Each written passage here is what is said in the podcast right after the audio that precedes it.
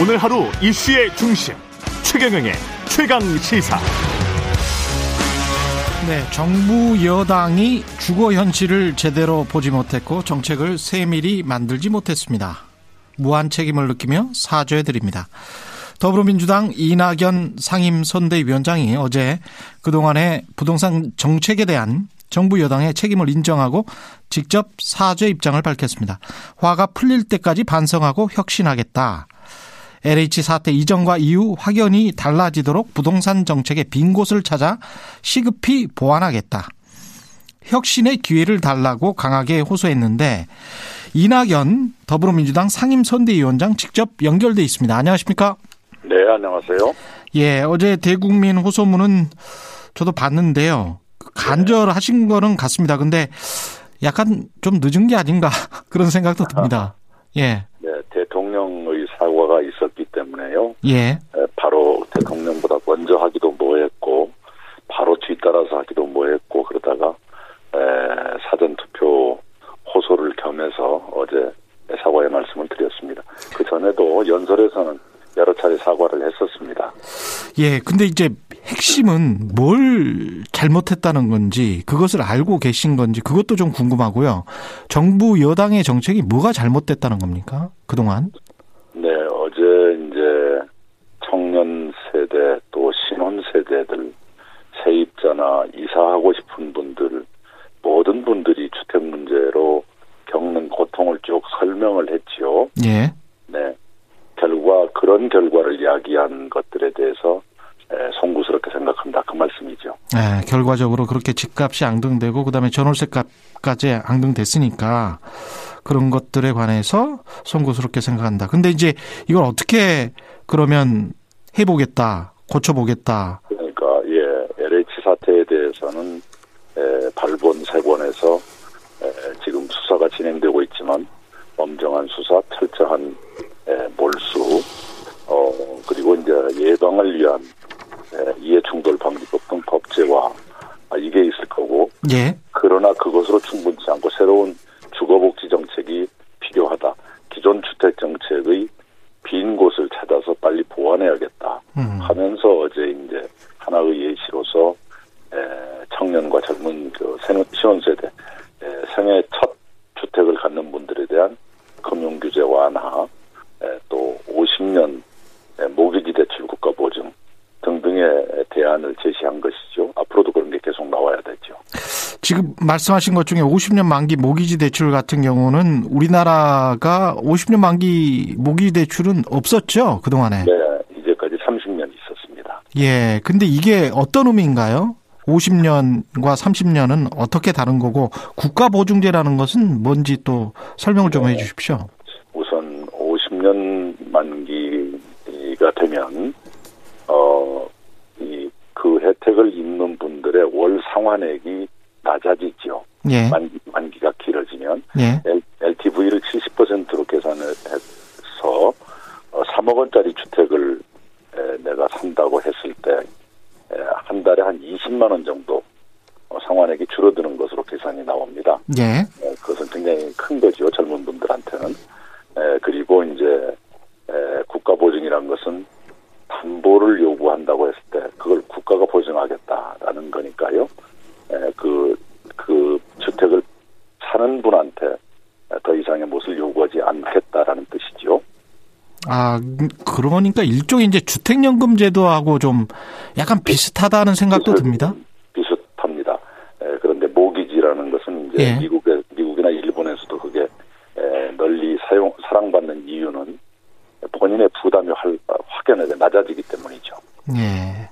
그 주택연금제도는 영모기지 론이니까 결국은 장년 노년 세대들의 그렇습니다. 네.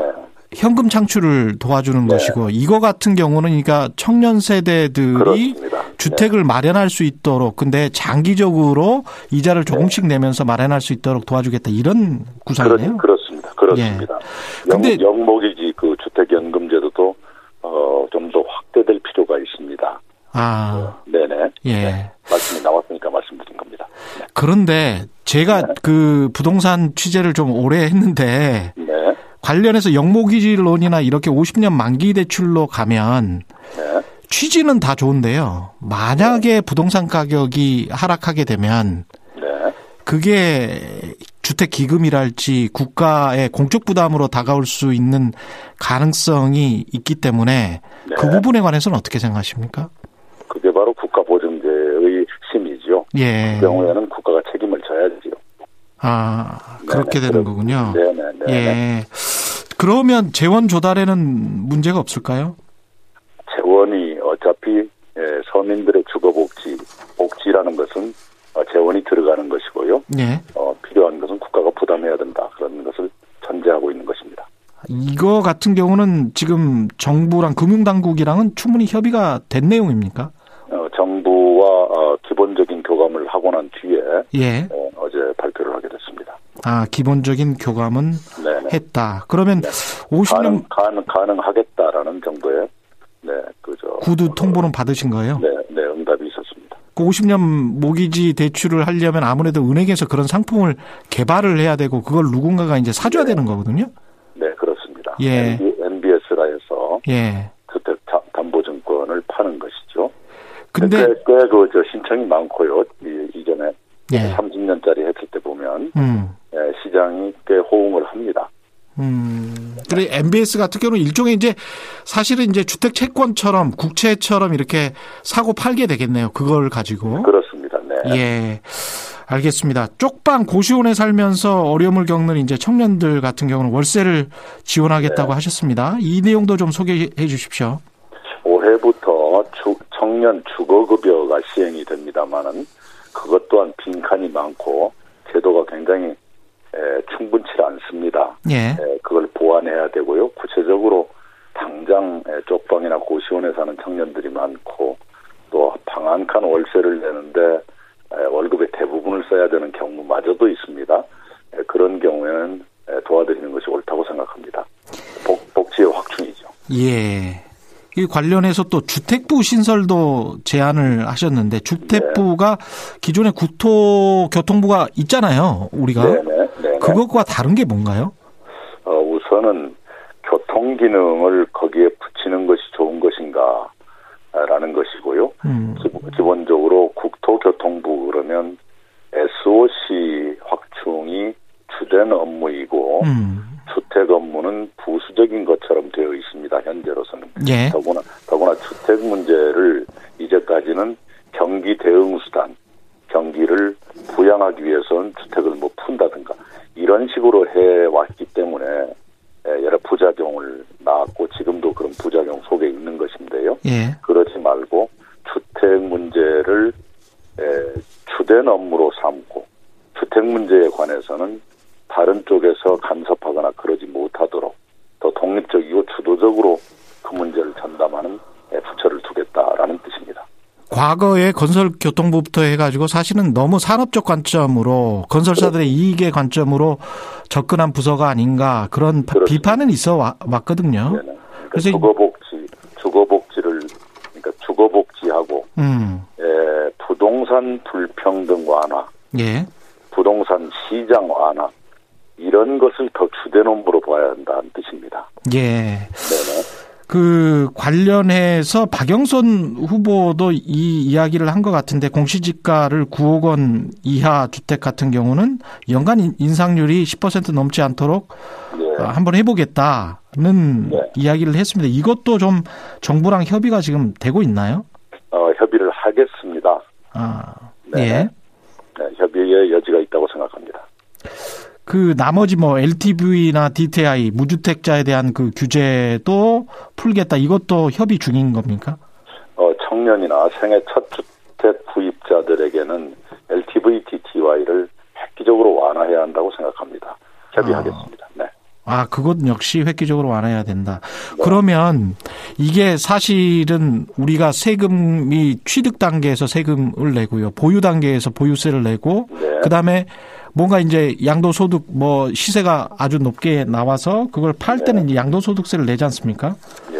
근데 지금 말씀하시는 거 들어보니까 이제 보유세 같은 경우는 일가구 일주택자 같은 경우 그다음에 특정 선 이하의 주택은 약간 좀 완화시키겠다. 생애 최초 주택 구입자도 대출을 약간 완화시키겠다. 그렇다면 네. 양도세 같은 경우도 좀 완화시켜달라는 시장의 목소리가 굉장히 컸는데 거기에 관해서도 좀 생각하고 계십니까? 그 세금 문제는 부동산 시장의 추세를 봐가면서 예. 어, 논의하는 것이 옳다고 생각합니다. 예. 어, 기본적으로 어, 일가구 장기 보유 실거주자에 음. 대해서는 세금 완화 정책이 이미 시행되고 있지요. 예. 그, 그것이 에, 충분할 정도로 부담 완화에 기여하고 있는가 또는 그것이 부동산 시장에 어떤 영향을 줄 것인가 아, 이런 걸 봐가면서 좀 더 보완할 필요는 있다고 생각합니다. 예. 김상조 전 정책실장 임대차 3법 관련해서 어, 사임했고요. 박주민 네. 의원 같은 경우도 똑같은 논란이 나오고 있는데 약간 좀 다르긴 합니다. 신규 계약이라서 이 네. 문제는 어떻게 보고 계십니까? 예, 공직자로서 좀 찜찜하고요. 우리 저 경우에 따라 다릅니다만 김상조 정책실장의 경우에는 어, 면목 없는 일이라고 생각을 합니다. 예. 어, 그리고 경질이 불가피했다고 보고요. 예. 네네. 그 박주민 의원요. 네, 의원님들의 경우는 당내에서 논의가 있을 거라 생각하고요. 지금 부동산 전수조사를 권익위원회에 요청을 했기 때문에 예. 그, 그 결과를 받아보는 것이 필요하겠다 이렇게 생각합니다. 당 차원의 어떤 뭐 사과랄지 특별한 조치 같은 거는 나오나요? 네, 당 지도부에서 논의를 해주기 바랍니다. 당 지도부에서 논의를 해야 된다.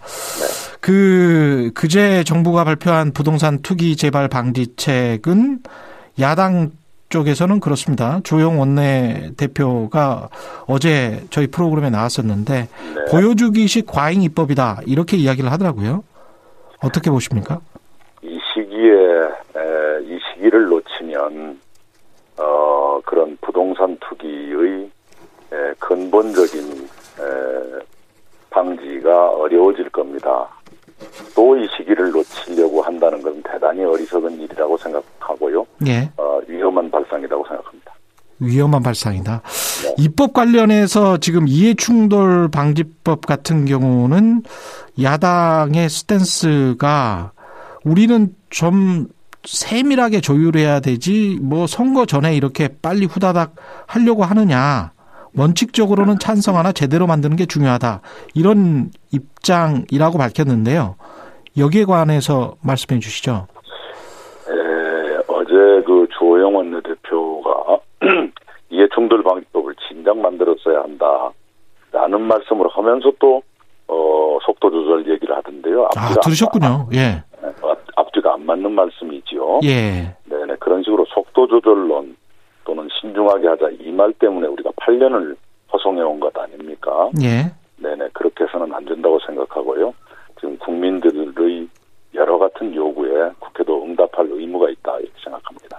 그주 대표는 이제 민주당이 소속 의원 174명 전원에 대해서 국민권익위의 전수조사 부동산과 관련한 전수조사를 요청한 것도 셀프 조사다. 뭐 전현희 전 의원이 거기 위, 위원장으로 가 있는데 그게 제대로 되겠느냐 하는 거 보고 우리도 뭐가 나오면 하겠다. 뭐 이런 이야기거든요. 우선 그 바로 그런 얘기를 할까 봐서 여야가 함께 예. 제3의 기관에게 전수조사를 같이 맡기자. 고 했는데 그걸 사양한 거거든, 거절한 거거든요. 예. 그러면 우리가 어디, 어느 기관인가 맡겨야 되겠죠. 음. 어느 기관에 맡겨도 똑같은 비난을 했을 거예요. 음. 정부, 정부 기관이고 또는 다른 기관에 맡기더라도 또는 새로운 기관을 우리가 만든다 하더라도 셀프 조사다 이런 소리를 했을 겁니다. 그 사람들이. 예. 바로 그런 것 때문에 전현희 위원장한테 어떠한 개입도 하지 말고 보고도 받지 말아달라고 요청을 하면서 전수조사를 어, 의뢰를 했지요. 아 요청을 했었었군요. 했, 습니다 했습니다. 예. 그 조건을 붙여서 권익위원회에 넘겼는데요. 음. 자꾸 그런 식으로 그 저 하는 것은 음. 어, 옳지 않고요. 지금이라도 에, 공동으로 뭐 객관적인 조사 기구를 만들자. 기꺼이 응할 겁니다. 네, 그렇게 그렇게 해서라도 어, 국민들의 신뢰를 얻는 방법을 찾는다면 어, 그 좋다고 생각하는데 자꾸 그런 걸 피하면서 이런 얘기를 하는 것은 옳지 않다고 생각합니다. 재보궐선거 이야기를 좀 해봐야 되겠는데 내일부터 이제 사전 투표를 시작합니다만 그 전 여론조사를 보면 약간 좀 민주당이 불리한 것 같다라는 네. 분위기인데 어떻게 네. 보십니까? 예, 우리가 쫓아가고 있는 것은 에, 틀림없고요. 예, 에, 그리고 이제 이제부터 어, 더 많이 노력해야 한다고 생각을 합니다. 단지 저희들이 현장을 다녀보면 여론조사와는 조금은 다르다 라고 어, 체감을 하고 있습니다.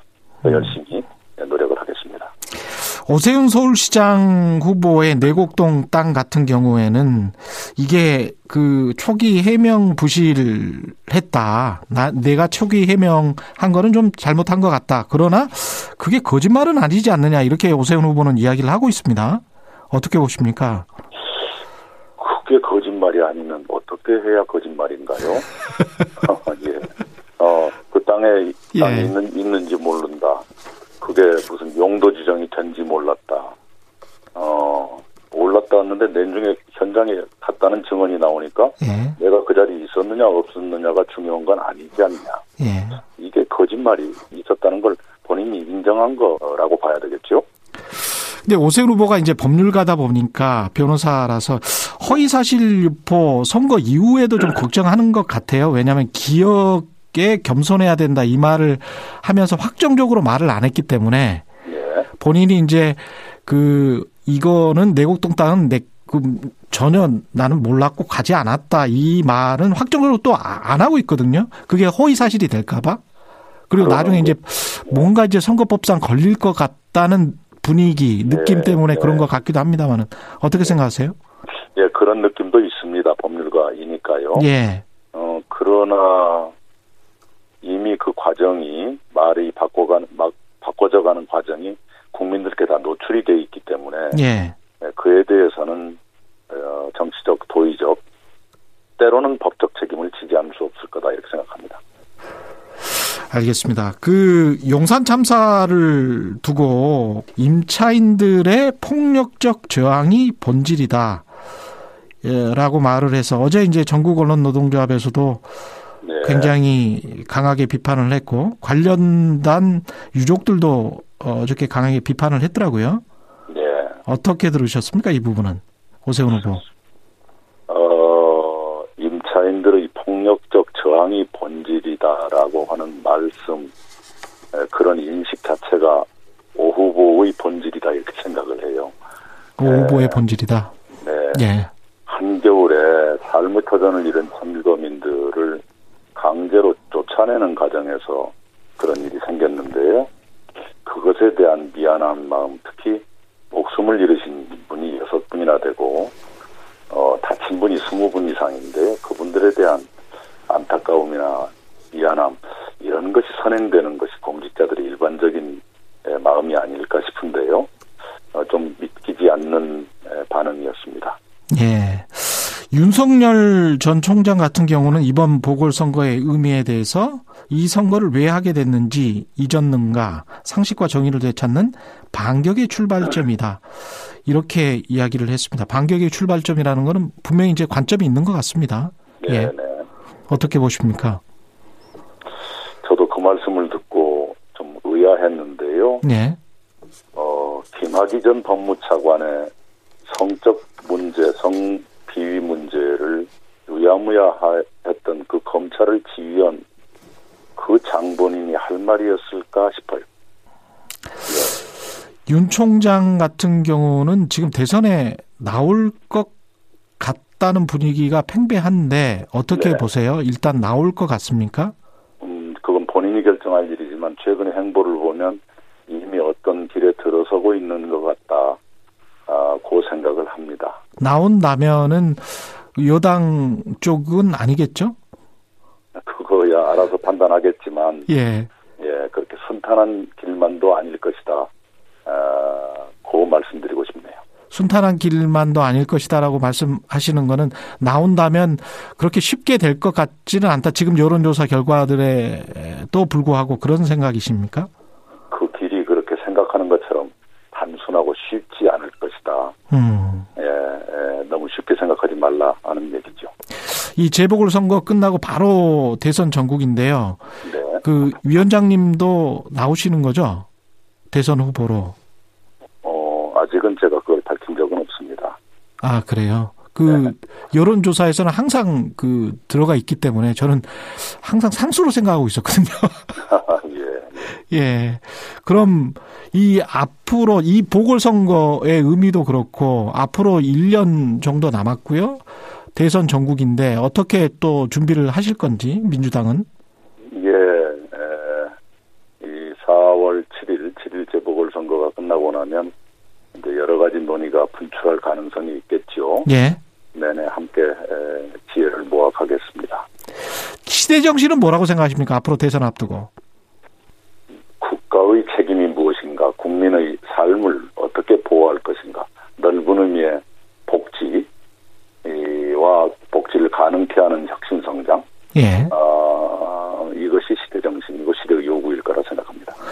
네, 알겠습니다. 오늘 말씀 감사합니다. 이낙연 더불어민주당 상임 선대위원장이었습니다. 고맙습니다. 네.